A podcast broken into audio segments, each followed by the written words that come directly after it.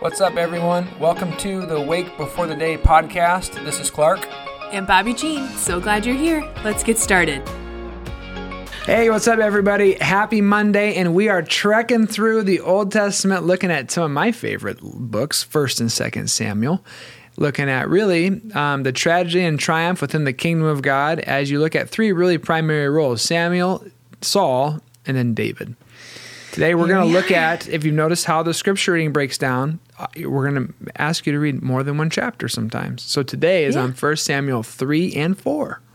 Right. Yeah. Yes. And Bobbie's going to start us off looking at 1 Samuel 3. Yeah, that's kind of more of what stuck out to me, I guess, um, today. So the what's happening here in chapter three is Samuel is now under the care, I guess, of Eli, and th- so you know they're making meals together. He's learning, he's studying under him, Yeah. and um, so that means they're together at night as well in their sleeping quarters.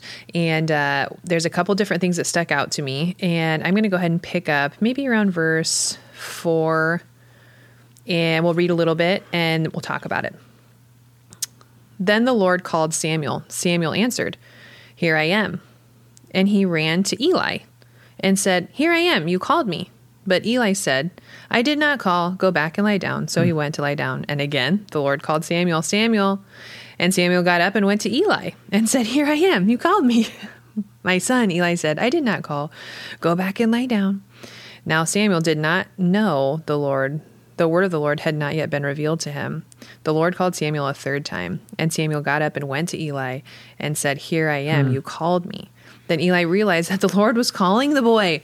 So Eli told Samuel, Go and lie down, and if he calls you again, say, Speak, Lord, for your servant is listening. So Samuel went and lay down in his place. The Lord came and stood there calling as the other time Samuel, Samuel, and Samuel said, Speak, for your servant is listening. So that ended in verse 10. And what kind of stuck out to me here is a couple twofold. I just praise God for the obedience of Samuel. Like he continued to seek out what was going on from Eli. Like he doesn't know what's going on. For sure. And he's like, okay, Eli, I'm here. I'm listening. Like it's like, wow you're listening and it's the middle of the night and you don't even know who's calling you like thank you god for the obedience of samuel Yeah. sometimes like i'm looking directly at my kid eye to eye saying their name five different times and they're still like not even realizing that i'm in front of them And i'm just like hey remember me it's your mom i'm Yeah. here can you will you just take your plate over to the sink For so- sure. um, that uh, just made me chuckle a little bit as we were reading this. But uh, so in verse one, you're realizing, actually in verse two, you're realizing. Nope, verse one. That the in those days the word of the Lord was rare, and there had not been very many visions. Mm-hmm. And so, and then we read again too that the Lord had not had revealed Himself yet to Samuel.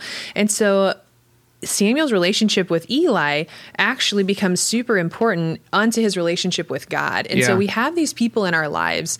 And I'm going to use the term um, Clark and I actually back in college had heard this or, or maybe studied this and realized Yeah. that Eli was being a hearing aid Yeah. for Samuel. Yeah. Literally, he was helping him discern and figure out. And I mean, God was gracious with Eli because it took three times for him to figure it out here. but Yeah. Eli, nonetheless, was helping Samuel realize, oh, you're not just like getting up because you know you're hot or irritated or ir- whatever. Like you're getting up because you're hearing something. Number one, and and you know what? It's been a while, but Yahweh speaks Yeah. when we sleep. In the watches of the night, Yahweh gives us dreams and visions. Like go and respond next Yeah. time. And so I I just think about that and I pray in my kids' lives that they will have folks that are hearing aids for the Lord. That yeah, Clark and I can be conduits of that, but that they'll have friends, mentors, teachers, um spouses eventually that will be hearing aids Yeah. for them to be able to hear the Lord. And so um yeah, I just want to pause there and say, Lord, would you bless our family? Would you bless our congregation? Or bless our listeners with hearing aids to help Yeah. you hear, um, to help hear you better. Another thing that stuck out from that is you've heard Clark probably talk before about breath prayers um, and how literally sometimes when you're reading, you know, whether it be Old Testament, New Testament, Gospel, wherever, um, there's something that will stick out and it'll be maybe one verse long or a couple verses. And you can turn that into just a simple way as you're walking throughout your day that as you inhale, you say part of it. And as you exhale, you say part of it. And so easily we could turn in um, that verse 10.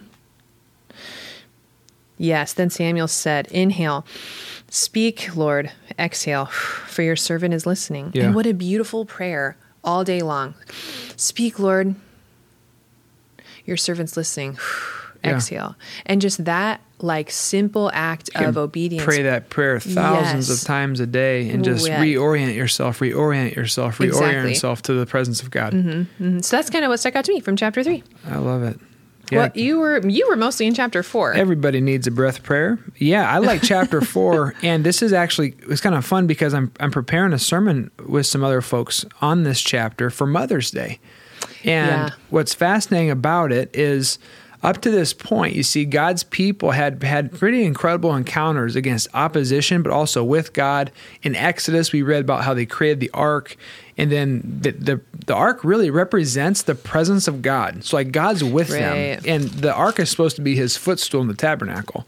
So when they go around hmm. Jericho, when they cross the Jordan River, it's not like it's just they're carrying around some trinkets, but God is with them. So enter this story in chapter four. They're fighting the Philistines and they lose. The Israelites lose. right.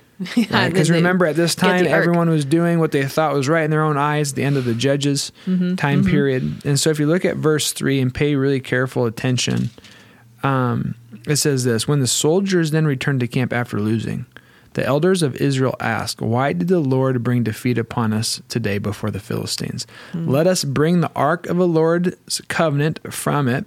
From Shiloh, so that it may go with us and save us from the hand of our enemies.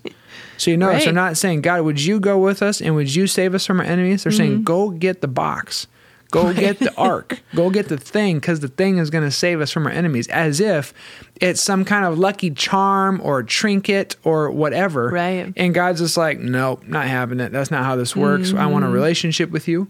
And if we're not in a relationship, then you're going to lose, is essentially what's happening here. And so I, I think about translating this to us today. Yeah, like what are ways that we make God try to be our lucky charm? We try to make him Totally. Be our trinket. And some of the things we thought about were just the understanding of like I prayed the prayer I've always prayed. Mm-hmm. You know, I've got it memorized. And then pretty soon though the heart is removed from the prayer and it's just reciting mm-hmm. because you always mm-hmm. done this. You Yeah. always pray this before every meal, before every bedtime. And um the heart's not involved. It's not meaningful. So it's not a bad thing if you have a prayer you pray often. It is not helpful though when your heart checks out and it's just a reciting of something that you've memorized. Right, just kind of the motions, going Yeah. through the motions. Yeah. Going to church. Yeah. I go to church because I've always gone to church because my parents, my grandparents went to church, and that's just what you do. Mm-hmm, Where it's like, hey, where's your heart? Is our heart involved here? Because that's what God desires. Mm-hmm. God, I mean, God wants you to worship, but God, I doubt it brings him a whole lot of joy if people sitting in church thinking about their fantasy football team, the weather, or dinner, and not focusing on Him at all. Mm-hmm. Um, and so I think sometimes there we, we do think there's like this entitlement of going, well, I prayed my prayer. I did this. I read the Yep. scripture, check. I've gone to church, so therefore, God, you owe me. and here we see it the Israelites, God's like, no, I don't. Right. You have, you're not participating in this relationship with me at all. So one of the things I've been asking myself and talking to you about here is, what Yeah. ways do we make God our lucky charm? What ways do we make God our trinket? Mm-hmm. Because what's fascinating as you read chapter four into chapters five and six is that there are times where there's communication between the Philistines and even Philistines and Israel. And what happens is they go back to Exodus and go, Do you remember what happened to the Egyptians? Like, this is happening to us now. But the Israelites never go back and quote, it's always the Philistines. The Yeah, enemy is so the one going, Oh no, this is this God did this Mm-hmm. to Pharaoh. This God did this to Egypt. Oh no. And never once does it say God's people called upon the Lord, you know, and said, I remember what you did, and you know, let's do this again. We believe in you. You're with us, you're for us. It's not until chapter seven do they actually repent and turn, Mm. which we'll talk about that in a couple days. But how do I make God a trinket or a lucky charm? How do I try to mold him into my image and get him to do what I want to do, my agenda, instead of me saying, God, where are you at? How do you want me to speak? How do you want me to pray? How do you want us to live? Mm-hmm. So that's it. They want the ark to save them, and it did not work.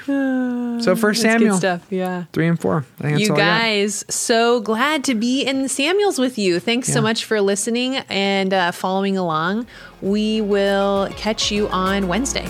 You betcha. Yeah. God bless you guys. Bye bye. The Lord bless you and keep you. His face shine on you and be gracious to you. The Lord turn his countenance toward you and give you his peace. Have a great day.